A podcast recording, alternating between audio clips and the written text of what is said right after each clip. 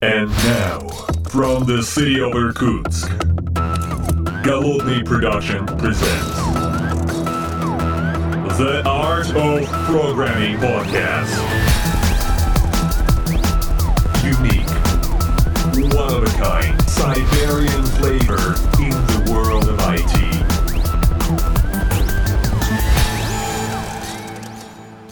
Доброго времени суток, уважаемые подслушатели. С вами я, Голодный из города Иркутска. И сегодня в этой виртуальной студии а, я не один, а со своим коллегой, коллегой из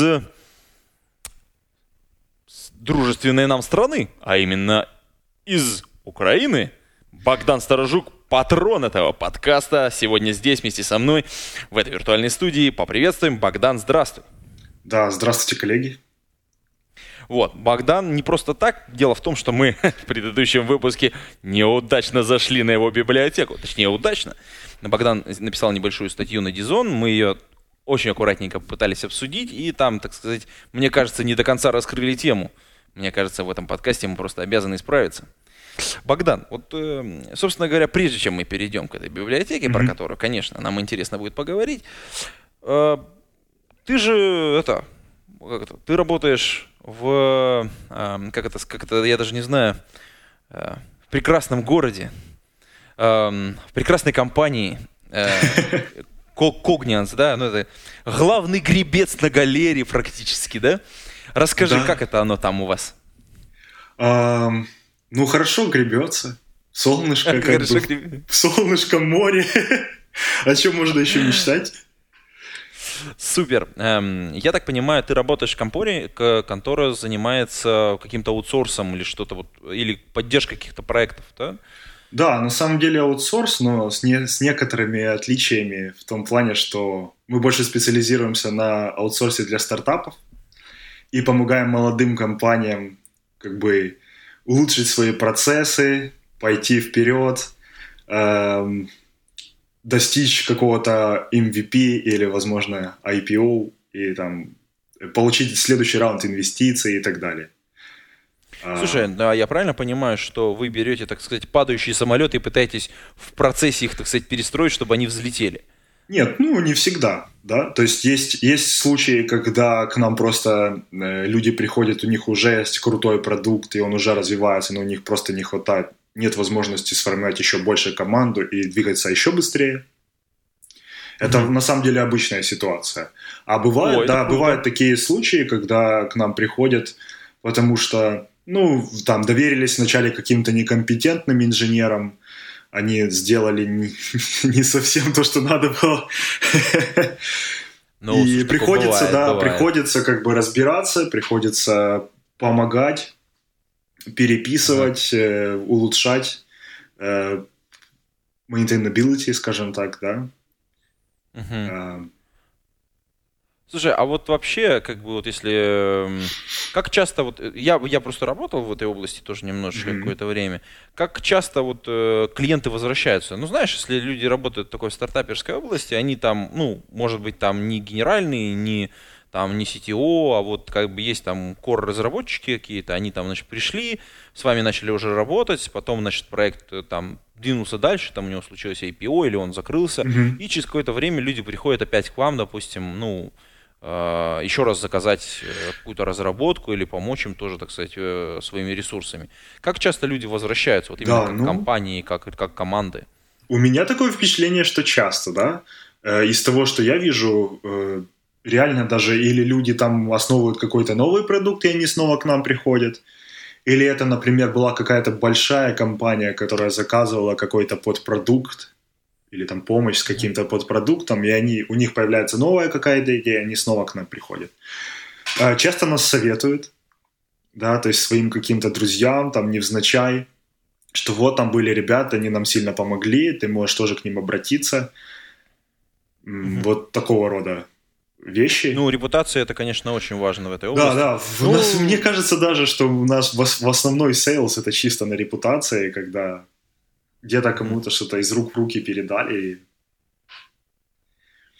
Мгм. Слушай, ну это очень круто на самом деле. По моему вот старому опыту, где-то вот у клиента уходит где-то там а, полтора, где-то два года на то, чтобы прийти с новым проектом. То есть, если у тебя такой пул достаточно большой, то, в общем, у тебя постоянно возвращаются старые заказчики. Ну и плюс, если ты работаешь на поиск новых, это всегда там очень позитивно сказывается. Эм, слушай, вот у меня, э, я так понимаю, вот эта сама библиотечка и сама статья, это все связано с одним из ваших клиентов, я так понимаю. Да, который мы сегодня да. хотим обсудить. Так и есть.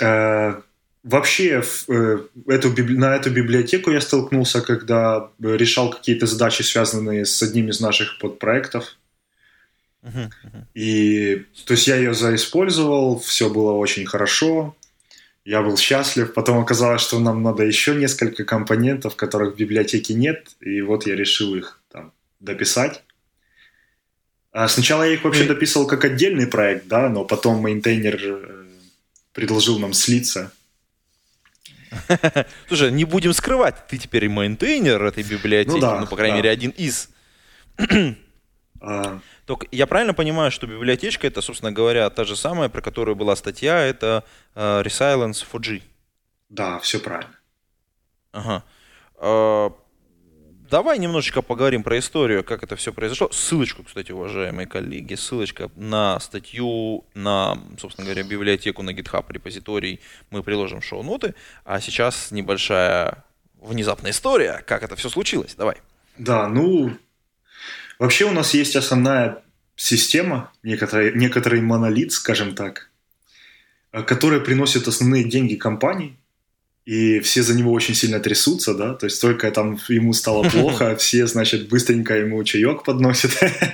Вот очень бережное отношение, там 24 на 7 саппорт и так далее. И у нас появилась, у наших продукт менеджеров появилась такая бизнес-идея, как можно зарабатывать еще больше денег. И для этого понадобилось копировать какую-то достаточно большую часть наших данных на постоянной основе копировать из основной системы в вспомогательную, да. И заковыка вот в чем. Чем быстрее мы скопируем эти данные, тем больше возможность, что мы срубим денег, да. Но это, основная это, как, наша, обычно, да. основная наша Бери задача, больше, дальше. да, да, да, основная наша задача как бы делать это максимально быстро, но так, чтобы не навредить, не загрузить наш монолит. Угу. И получается следующее, что как только наше основное приложение начинает чуть медленнее отвечать, или пошла какая-то там малейшая ошибочка, или еще что-то, мы должны все прекратить, разорвать соединение, прекратить его дергать, угу. дать ему возможность восстановиться. Э, причин может быть несколько, да, то есть это может быть или там редеплой идет какой-то, да, или может э, какая-то волна э, входящих запросов, и как бы приложение стало чуть-чуть проседать, по, по времени обработки этих запросов, что ну, как бы для него нормально, но мы не хотим добавить еще больше нагрузки, поэтому мы должны быть очень чувствительны к таким вещам. Вот э, для того, чтобы такую штуку сделать, мне понадобился Circuit Breaker. Вы, наверное, слышали о таком паттерне. Угу. Ну, главный, главный чувак, который его пропагандирует, это, соответственно, Мартин Фаулер, всеми, всеми любимый, в том числе в этом подкасте. А, ну, по крайней мере, не всеми, конечно, но, по крайней мере, он э, раздра... бывает э, раздражающе актуален. Кстати, на этот паттерн, я думаю, что мы приложим ссылочку. У него есть статья, чуть ли там не 2014 года. Мне кажется, на нее ссылается большое количество людей. Да, собственно, статья и популяризировала этот паттерн, мне кажется. Самая известная реализация в, в JVM-мире это Hystrix от Netflix. И mm-hmm. мы действительно пошли сначала смотреть на Hystrix, но, эм, скажем так, у него были некоторые ограничения, которые нам не понравились. То есть первое это то, что надо было реализовать некий интерфейс э, этой библиотеки, чтобы защитить какую-то часть кода вашего, да, или какой-то какой блок, mm-hmm. надо его прятать в, в отдельный класс, в, как реализацию этого интерфейса. Это называется Hystrix команд, по-моему. А потом mm-hmm. эту команду надо делегировать на исполнение в их thread pool. А, что тоже не, нам не очень нравилось, потому что а, у нас уже была продумана полностью схема менеджмента ресурсов и тредпулов, все у нас уже было как бы готово, и мы не хотели привносить еще один какой-то компонент в систему, который тоже будет менеджить пулы. Слушай, надо, кстати, признаться, что Historix э, очень, ну, такая, наверное, одна из самых популярных библиотек. Она хорошо документирована, хорошо поддерживается, и, ну, там, кстати, никто ее не бросает, скажем так. Да, это правда. Правда. Но мы решили поискать какие-то альтернативы, и мы на то время нашли библиотеку, которая называлась Java Slang Circuit Breaker. Uh-huh. Uh, то есть это на самом деле прародитель Resilience for J, который еще был в Java Slang организации. И он, там, во-первых, был э, как бы упор на Java 8, на использование функциональных интерфейсов, и что вы можете просто добавлять вот этот э, circuit breaker, просто декорируя ваши какие-то лямбды, ваши функции и так далее. А, Нам это очень сильно... через, через, через аннотации производится или... Э, Нет, через обычные high, high functions. То есть вы берете а, вашу ага. функцию, передаете внутрь, она вам возвращает как бы такую же, которая, по идее, ну, работает понятно. точно так же, но у нее теперь есть вот эта да, возможность э, uh Типа выкинуть exception в случае, если circuit э, сейчас разомкнут. А, ну, на самом деле, я был реально потрясен, потому что там был э, офигенный э, тест coverage, э, была очень крутая документация, потому что э, сам автор библиотеки, он также автор библиотеки для написания, для быстрой генерации документации. Такой. Э, да, Э, документация была на очень крутом уровне.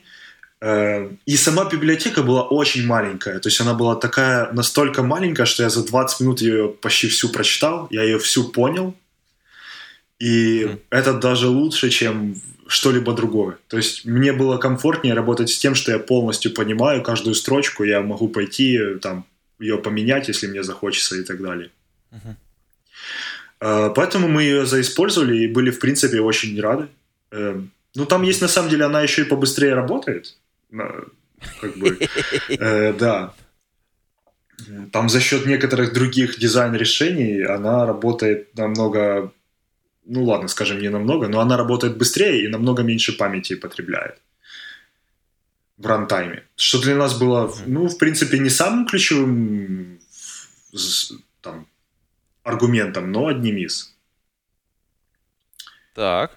Да, вот мы таки, таким образом очень долго жили, э, нам все нравилось, но потом нам еще понадобилось сделать э, вот в этот компонент, который копировал данные, надо было гарантировать, что он э, что он будет запрашивать нашу основную систему не чаще, чем n раз там в минут. Вот как-то так. Ага, такое, такое как бы да. спецусловие. А потом э, и, для, и для компонентов, в которые мы копировали данные, понадобилось сделать то же самое. То есть, типа, а ребята нам сказали, слушайте, вы как-то слишком резко, слишком резко вы копируете данные. Давайте-ка остепенитесь чуть-чуть, мы столько не тянем и так далее. Ага. Поэтому, ну, мы по сути ну, это, сделали кстати, то же самое. история, да, потому что вы-то занимаетесь при копировании только копированием, а с той стороны чуваки, наверное, какой-то search делают, плюс у них еще своя собственная разработка, ну, в смысле, имеется в виду свои собственные рабочие процессы, и понятно, Конечно. что одно в другое упирается. Да, именно так. А, поэтому задача вроде типовая, есть куча решений. Я начал искать из, э, из таких, из готовых. Э, самое популярное это, наверное, rate limiter в Guava библиотеке, Google Guava. Uh-huh. Он на самом деле э, очень прикольно работает. Единственное, что он пытается быть слишком умным. То есть, если ты ему говоришь, например, я хочу 20 запросов в минуту, да, он тебе выдаст там в первых 3 секунды выдаст один запрос, там, в следующих 3 еще один. И он тебе растянет этих твоих 20 запросов на всю минуту. Ну да. Ну, а, нам... не сов... иногда не совсем то, что тебе хочется, да. Да, да, вот ну, так и есть. То есть э, некоторым людям вот это, именно такой подход подходит, и именно так им и надо. А нам надо было конкретно, то есть нам, у нас есть 10 запросов в минуту, нам надо как можно быстрее исчерпать, а потом... Подождать. Да, подождать. А, вот такого не было нигде, на самом деле. Были какие-то ответы на Stack Overflow, как это можно было бы имплементировать. Э, офигенный есть доклад э, Николая Леменкова э, из, по-моему, из Джоки, на Джокере он выступал, кажется. Uh-huh. Где он рассказывал, как в их системе тоже надо был такой компонент, и как они тоже его писали, он описывал этот, э, подробности имплементации. О, если доклад уже есть, мы его приложим. Я сейчас да, попы- себе, попытаемся найти. Э, но я решил как-то, мы решили сделать чуть-чуть попроще, чуть по-другому. Э, я сделал первую имплементацию, uh-huh. и мы с ней жили. То есть обычная имплементация на обычных семафорах, она очень такая легковесная. Тоже там буквально в одном классе все умещается. И, и, и эту имплементацию я приложил там ну, мы просто ее заиспользовали, и все, пошли дальше. А потом, через некоторое время, я подумал, что, в принципе, такой компонент и мне был нужен, да, и там Коле был нужен, и еще, возможно, кому-то понадобится, где им не слишком подходит Guava Rate Limiter. Я подумал, ладно, я, will, скорее всего, могу просто чуть-чуть это все переписать и выложить тоже в open source. open source. Да, я, собственно, так и сделал. О, То есть я написал молодец. маленькую библиотечку, и я попытался идеологически ее приблизить к этому Java Slang Circuit Breaker, то есть чтобы документация была такая же самая, чтобы все, все контракты и все методы вот этих декораторов, э, конфигураций, mm-hmm. чтобы все было точно такое же. Mm-hmm. Э, просто чтобы типа, люди, которые используют Java Slang Circuit Breaker, могли взять и мою библиотеку, и чтобы им даже не надо было читать документацию, чтобы все работало точно так же, только по сути декоратор меняет чуть-чуть другую вещь. Вот как-то так я жил. Там, написал эту библиотеку, она как-то лежала на гитхабе э, спокойненько. А потом э, внутри в самой в issue трекере самого JavaSlang Circuit Breaker э, какой-то человек написал, да, было бы круто добавить rate limiter, там, ребята, ну, давайте поднатужьтесь. Ну, как обычно. Да. Я написал, что он, в принципе, у меня уже есть в другой библиотеке, и э, maintainer библиотек предложил нам слиться ага. и как бы замержить наши функциональности. Вот так я и как бы попал в основную ветку. Ага. Ну и потом, опять же, смена, смена названия произошла.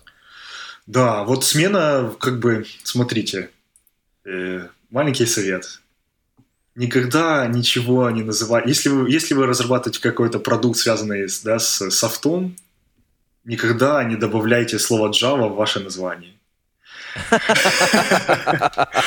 Окей. Вам придет в какой-то момент письмо,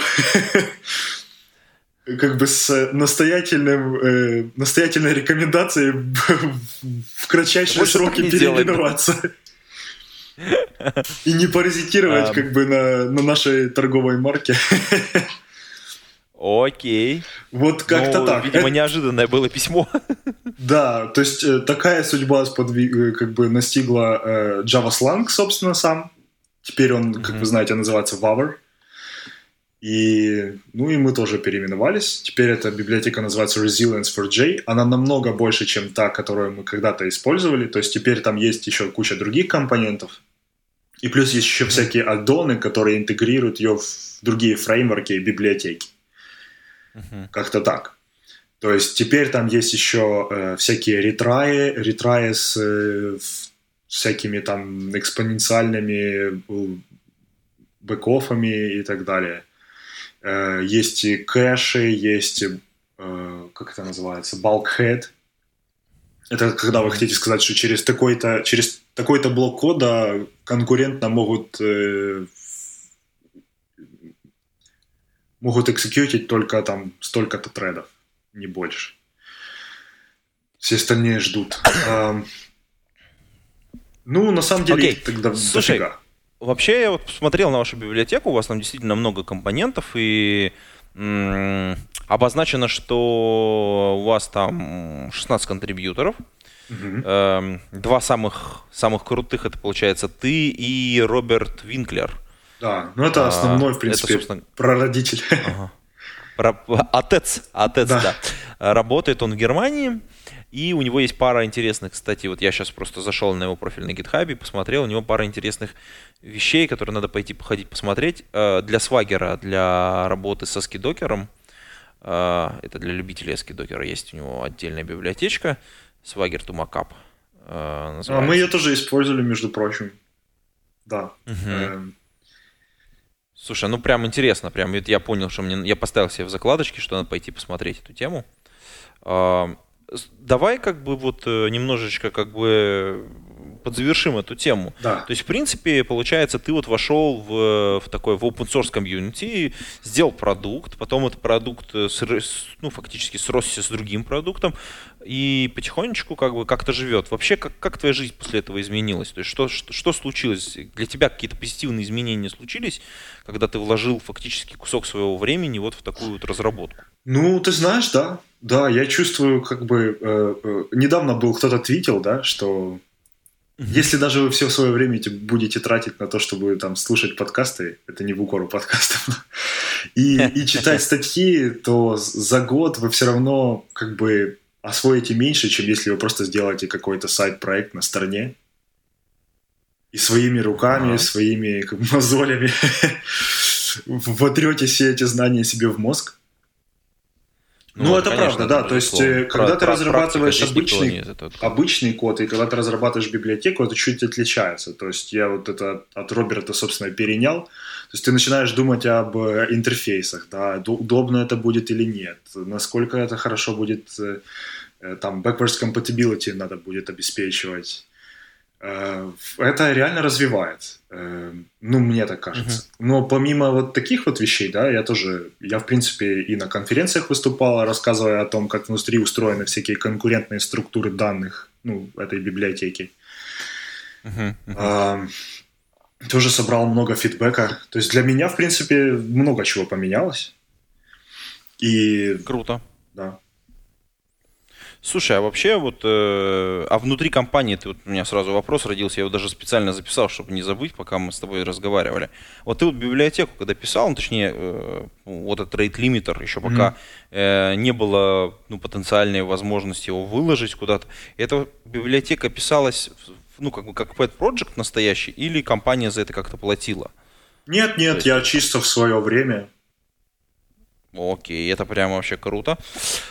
А, просто про компании мы, мы же знаем, что особенно там в, в аутсорсе очень часто изменения происходят над продуктами. То есть, когда мы делаем, у нас есть заказчик, заказчик приходит, он сначала хочет одного, а потом аппетиты начинают расти.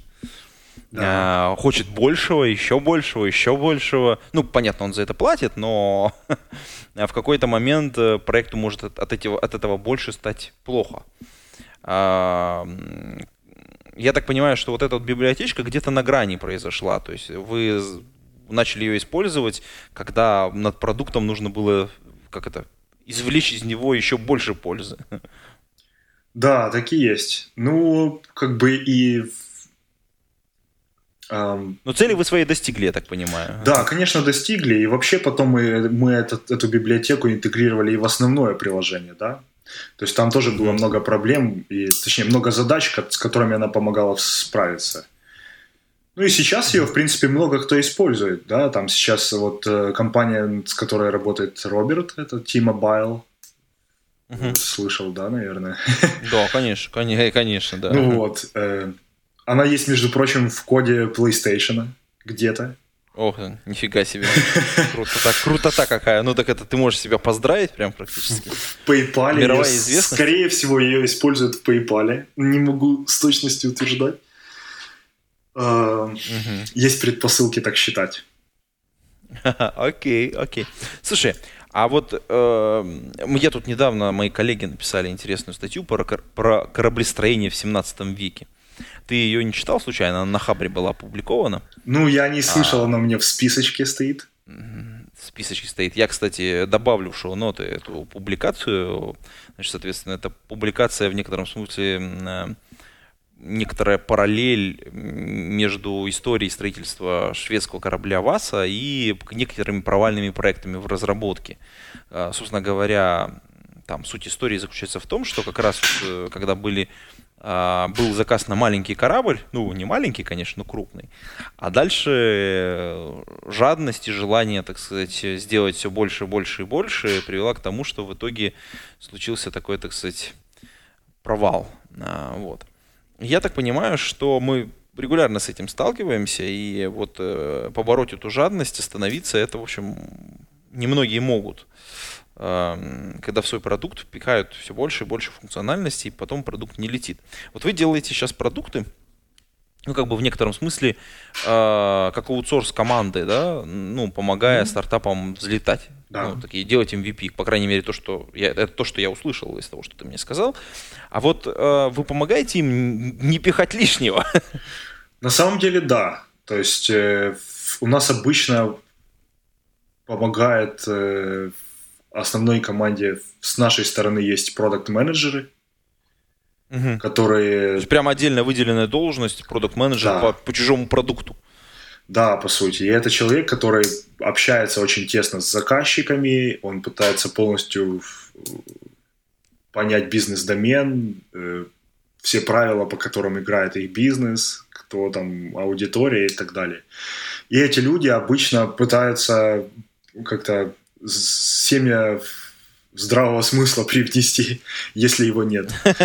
Да, то есть нет, обычно на самом деле приходят очень адекватные заказчики, они сами знают, что лучше, и мы реально понимаем, что они действительно понимают, о чем говорят, да. А, угу. Бывают, конечно, случаи, не без этого, когда надо помочь каким-то советам, что тут лучше не, не сюда сейчас не лезть, потому что закопаемся, мы еще, там, продукт еще не готов или команда не готова. И как-то надо, надо развиваться постепенно. Uh-huh, uh-huh. В принципе, в основном это срабатывает. В основном срабатывает. Слушай, кстати, тут возникло это по поводу поддержки и помощи в некотором смысле. Э, ты же у нас один из патронов. А, а у нас тут есть еще ряд патронов, которые поддерживают выпуск этого и других подкастов. Мы их поблагодарим сейчас. Это Федор Русак, соответственно, Сергей Петров, Сергей Киселев, Сергей Винярский, Яков, Павел Ситников, Ника Буру, заслуженный комментатор, а, Дмитрий Долженко, Павел Дробушевич, Григорий Пивовар, Василий Галкин, Евгений Власов, Константин Коврижных, Лагуновский Иван, Сер... Сергей Жук, Александр Кирюшин, Николай Ушмодин, B7W, Лео Капанин и Алексей Нестеренко. Спасибо вам, ребят, большое. А вы, уважаемые послушатели, можете также прийти и помогать этому и другим подкастам. Это очень просто. Идете на patreon.com slash голодный, а ссылочка есть в шоу-нотах, и немножечко донатите денежек на поддержку. У нас, кстати, случилась небольшая авария буквально перед записью этого подкаста. Вышел из строя микрофон, э, который много лет служил верой и правдой. И это, соответственно, род-подкастер, поэтому звук немножко другой пишу я на другой микрофон. Но мы постараемся его починить, если получится. По крайней мере, надежда какая-то есть на это. А давай теперь вернемся, собственно говоря, к кораблестроению. У нас же есть такие долгостроители, и вот когда описывал вот эту историю про, э, соответственно, монолит, который там долго-долго существует, я так понимаю, что э, проект-то старый. Да, да. Проект, э, ну, может, лет пять ему. Но проблема в том, что, как обычно, люди, когда начинают что-то делать, они не уверены, куда поплывет их бизнес. По аналогии с кораблями. Очень mm-hmm. часто, ну, то есть, например, конкретно в этом проекте бизнес менял три раза свое направление сильно. Mm-hmm. И, не, ну это... И как бы Для понятно... стартапа это нормально. Да, да. И как бы он как проект сам по себе старый, но вот то, с, чем мы работали, это было, в принципе, более-менее новые идеи какие-то. Ну, вообще, на самом деле, я тут э, вспоминаю, я почему вспомнил, я тут нашел цитатку очень интересную. Э, один из наших подслушателей и, в общем, активный фейсбука житель э, Рашид э, тут интересную цитатку задвинул. Мне кажется, ее имеет смысл обсудить. А, он предложил, что наравне со скрам-мастером предлагает ввести новую категорию разработчиков. Это такой костыль-мастер. А когда в проекте все плохо, приглашают этого чувака, он приходит, флегматично смотрит э, на вашу пятилетнюю кодовую базу, э, без единой кровавой слезинки на глазах. Затем находит в коде интересное место, мастерски создает там новый уровень абстракции, дописывает пару методов поверх существующих, и программка – пусть начинает работать чуть-чуть медленнее, зато перестает падать. Гордо уходит, унося чемодан денег. А, соответственно, про костыль мастеров. А, есть ли в вашей компании такие люди, которые вот приходят в такие вот старые проекты, а, ну, какие-то такие, которые прям, знаешь, опасно трогать, потому что вот в любой момент там все может упасть. И там, знаешь, что-то мастерски там хоп, и что-то контрибьютит. Ну, как-то по мне такой, типа, волшебный сценарий. Потому что при, прийти и там за, за день прочитать пятилетнюю кодобазу, чтобы понять, где всунуть этот костыль, это обычная нетривиальная задача. Uh-huh. Чаще бывает наоборот. Костыль мастерами становятся такие старожилы, которые уже знают всю систему, все ее потайные ходы, все, все подземелья, все скелеты в шкафу. Все скелеты в шкафу, да. Да. И они, как бы обладая всеми этими сакральными знаниями, могут впихнуть невпихуемое. Ну да, да, да. Дорофеев Макс, да простит нас. Слушай, а вот эм, был ли какой-нибудь случай, который бы тебе запомнился, знаешь, в разработке, который бы ты сказал, что вот это прям была жесть-жесть, но получил максимальное количество опыта?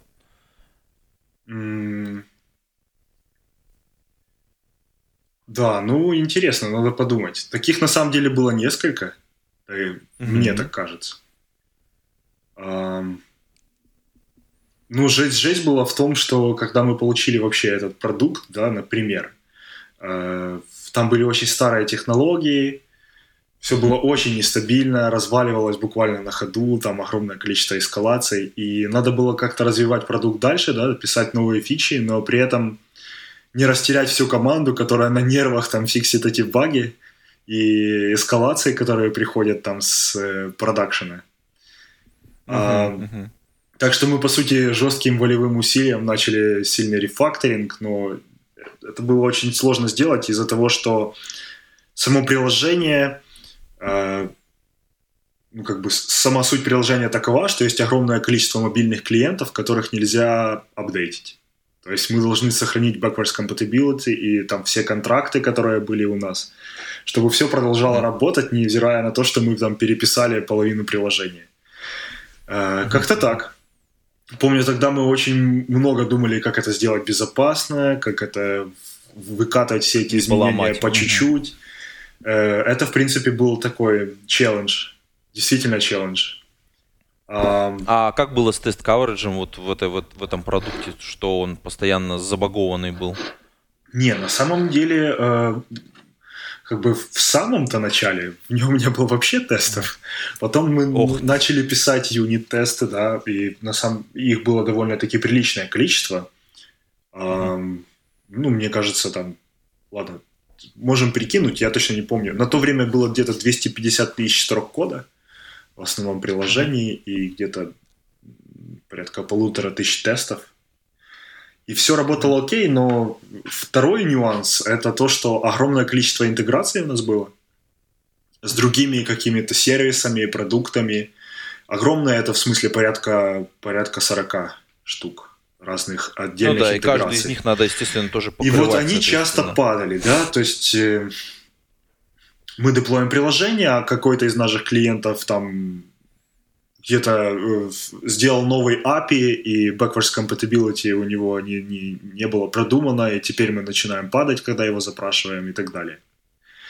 Uh-huh. Вот. И юнит-тесты, к сожалению, не поз... ну, даже по своей ну, конечно, идеологии да. ты не будешь, то есть ты мокаешь обычно все да. взаимодействия с third-party какими-то системами, uh-huh. поэтому мы начали писать некий сет интеграционных тестов, uh-huh. которые или это даже, можно сказать, end-to-end тестов, да, когда все наше приложение деплоится в реальную инфраструктуру, uh-huh. есть э, все интеграции там действительно прописаны, и оно все действительно работает на полную.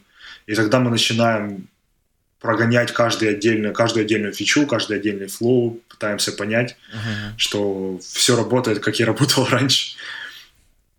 И теперь с этим каверджем уже end-to-end coverage можно попытаться, э, например, проапгрейдить какую-то библиотеку и потом проверить, угу. что действительно все ответы, все запросы, все работает как надо.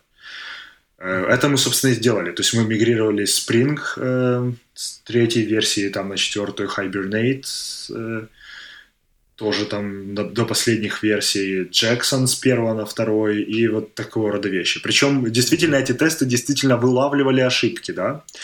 То есть где-то в каком-то месте там Spring с Джексоном теперь чуть по-другому начали интегрироваться, и теперь там какой-то хедер на что-то влияет, и от, формат ответа поменялся, и мы действительно это ловили и исправляли еще до того, как укатывать.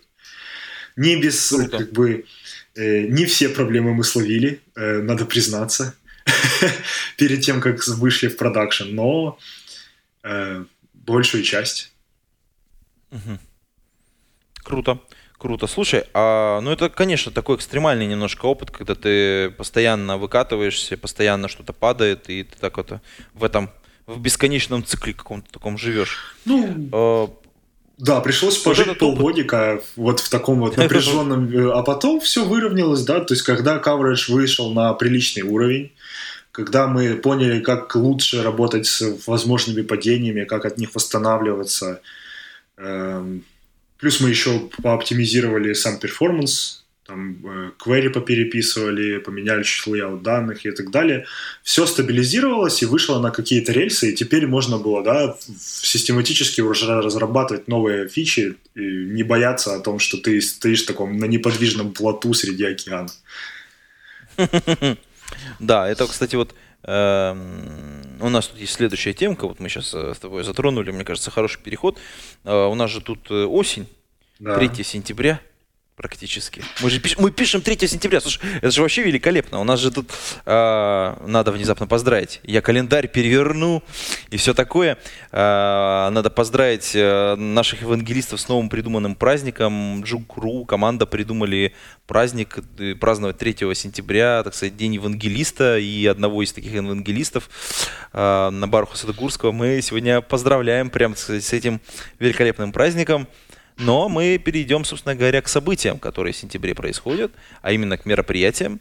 23-22 э, сентября, 22-23, да, в обратном порядке, эм, у вас в Киеве будет э, Куафест 2017. Что ты знаешь про это мероприятие? Ну, да, я скорее чуть-чуть от, э, отстранен от этой всей как бы деятельности, но в принципе я слышал, что очень хорошая конференция. Тем более организаторы это очень известные там в Киеве XP Injection, да. Угу, Николай Алименков, да. да. У них есть огромный опыт по, по организации конференций и по поиску спикеров, так что я думаю, что вам должно понравиться, если вы заинтересованы в этой теме. Угу. Ссылочку на конференцию мы, кстати, приложим, ну, точнее, на сайт конференции. Э, так, что у нас из такого, из э, Э, интересного немножечко немножечко уже в октябре э, пройдет конференция от компании Jugru, которую мы здесь ранее упоминали, которая называется devops.ru. Это сайт 20 октября в Санкт-Петербурге от компании Jugru, соответственно, про DevOps конференция – про нее мы мало что знаем, кроме того, что должно быть, как обычно, жарко.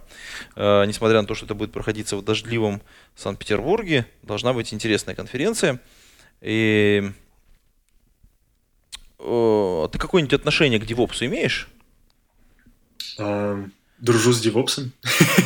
Дружу с девопсом. Не, на самом деле я наслышан как бы... Э, да, мы пытаемся на самом деле даже DevOps использовать как идеологию, да, когда каждый разработчик реально привязан, то есть он знает, как это все будет э, деплоиться, как организован продакшн, э, угу. несет реальную ответственность за то, как оно будет работать. Э, понятно. а вот вообще, как бы у вас в компании э, вот этот переход, он уже случился или только вы пытаетесь как бы в него влезть? Ну, в большинстве команд, я думаю, случился. Есть некоторые там да, закоренелые э, какие-то продукты, и в которых сложно произвести настолько как бы угу. сильное изменение в, в идеологиях того, как разрабатывать. Ну и часто даже кас- кастомеры не совсем согласны с этим, да. То есть некоторые наши ну, заказчики, да, они, да, да, тоже. Да, я понимаю.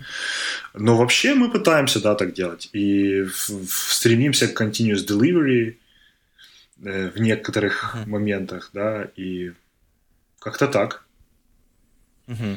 Супер. Ну, слушай, у нас э, еще два мероприятия есть, про которые хотелось бы поговорить. Это 3-4 ноября, уже чуть позже, пройдет конференция от той же компании Джугру в городе Санкт-Петербурге «Джокер». Э, наш любимый, наша любимая крутая конференция, хардкорненькая в Санкт-Петербурге. Э, ты был на «Джокере»? Нет, к сожалению, ни разу. Я всегда, ага. всегда с этой, со слезами на глазах смотрю в записи. Ну, ладно, окей. Я надеюсь, что это сейчас не вызвало у тебя приступ острой боли, потому что следующее мероприятие 4-5 ноября в Киеве Java Day. Я так понимаю, что ты как бы участвовал в этом мероприятии когда-то? Или планируешь, по крайней мере? Да, на Day я обычно завсегда-то я хожу на него. В этом году я попытаюсь выступить. Э, я подал О, доклад. Даже так? Да, да. Супер. Э, пока да что... мы должны срочно вот срочно получить инсайт о том, что за, что за доклад ты подавал, про что, даже несмотря на то, что мы не знаем, про, про, прошел он или не прошел. Эм, ну да, собственно, я тут недавно тоже законтрибьютил другую библиотеку, называется э, Drop Wizard Metrics. Uh-huh. Я не знаю, слышали. Это, в принципе, это довольно известная библиотека, такой стандарт де-факто, если вы хотите вкрутить свои кастомные какие-то метрики внутрь своего бэкэнда. Э, по, идеологически это выглядит так, что вы просто себе какой-то из registry достаете таймер, там берете и меряете скорость там, отработки какого-то блока кода. А потом там есть всякие статистические методы, которые вам позволяют посмотреть там, по персантилям, как, как у вас этот блок кода перформил, там гистограммки всякие посмотреть. Это все, конечно же, тоже на уровне библиотеки написаны коннекторы, где вы можете это все экспортить куда-то в какой-то time series database или там можно в графит или в Prometheus, еще куда-то. Вот такого рода вещь. И там был, э, скажем, такой компонент, назывался Sliding Time Array Reservoir, который позволяет вам записать, например, время исполнения вот этого вашего блока кода за последнюю минуту. То есть каждый вызов вы записываете за последнюю, который происходил за последнюю минуту. То есть вы ограничены во времени и ограничены в количестве записей. Угу. В принципе, интересная такая штука. Я буду рассказывать, зачем вообще этот э, резервуар сам по себе. Э, угу. Почему его, как бы, предыдущая реализация была, мягко скажем, не очень хорошей. Э, и как я, собственно, переписал его и избавился от, э, ну, то есть, там, я сейчас точно цифры не вспомню, но, э, скажем так, он стал где-то в разы быстрее и в тысячи раз меньше гарбиджа продюсил. Угу, угу. Как-то так. Э, так что приходите, если вам нравятся структуры данных, э, э, именно concurrency, работа с аллокациями и всякими такими вещами, приходите. Если возьмут этот доклад в программу, то можно будет пообщаться. Ну, ага, я даже посмотрел, ты в Drop Wizard делал 4 комита как раз по ну, это вот такие, по теме а, вот этого ищу. У них, да, там, да, да. у них там практикуются сквош комиты, да, то есть ты там колбасишь, колбасишь, колбасишь, потом это все одним комитом заходит. Ну да, они большие какие-то, то есть такие. Да, и там можно даже посмотреть графики, вот там, например, о том, как это все преобразилось. Угу. Круто, круто, круто. Слушай, ну, отлично, интересная тема. Я думаю, что это замес э, под новый, под новый подкаст, на самом деле, такой хук, можно так сказать. Если, так сказать, при, будет, э, так сказать, э, прием твоего доклада, то после него мы сможем, в общем, это дело обсудить. А, кстати, я так понимаю, что у Drop у него же есть э, конкуренты, то есть, как бы, ну, если мы так посмотрим. Drop это такой не, вне, вне спинка эко- экосистемы, как бы, решение. Ну, вообще Drop да, то есть это отдельный фреймворк, И первоначально вот эти метрики писались для него. Но сами метрики, они это отдельная библиотека. Абсолютно. Uh-huh. Она очень такая flexible, у нее офигенная документация, и ее, в принципе, можно прикрутить к чему угодно. То есть мы, есть небольшая такая прослоечка, которая называется, вот я сейчас точно не вспомню, но кажется Spring Metrics, uh-huh. которая позволяет эти же самые метрики использовать внутри Spring. Прикольно. Да, и мы, мы как-то так и делаем на самом деле. Супер, супер. Слушай, а вот ты написал вот одну маленькую статьечку про Resilience 4G, э, про библиотеку, а ты продол- собираешься все-таки продолжать, да? Да, я уже написал вторую часть, там сейчас э, мои помощники, собственно, мне там помогает Роберт, э, он делает какие-то, как редактор работает у меня. Эм, еще есть парень, э, Джейсон, э, как, как native speaker помогает по просмотреть, где что лучше поправить и так далее. Но вообще ага. я столкнулся с тем, что на самом деле вот обзорные статьи писать, конечно же, намного легче, да, то есть я там описал, вот вы можете так использовать, так и так, Теперь вторая статья – это уже конкретные кишки о том, как мы конкретно храним исходы всех запросов, э, как мы э, изменяем потокобезопасно изменяем стейты внутри circuit Я понял, что написать как-то интересно вот такие более углубленные вещи довольно-таки сложно. И я не уверен, что вот эта статья получится на том же уровне, что предыдущая. Я, к сожалению, как автор, особенно на английском языке, вот только это проба пера, так что придется много экспериментировать, мне так кажется. Ну, мы в любом случае очень надеемся, что все будет супер. И присылай, конечно, свои ссылочки на публикации. Я думаю, что мы обязательно их обозрем, в смысле посмотрим и, соответственно, будем, так сказать, наблюдать за тем, как ты продвигаешься на да. что там? Спасибо. На зоне. Да. Да. Так, ну что, мы, мне кажется, в общем, достаточно поговорили про всякое разное, и на этом можно потихонечку закругляться. А, завершать выпуск этого подкаста, 145-го. И прощаться с вами, уважаемые послушатели. Ссылочки на все, что мы здесь обсуждали, будут в шоу-нотах. А, конечно, призываю вас становиться патронами, особенно учитывая тут маленькую аварию. А, а на этом все. Пейте кофе, пишите Java. До скорых встреч. Пока-пока. А, пока, ребят.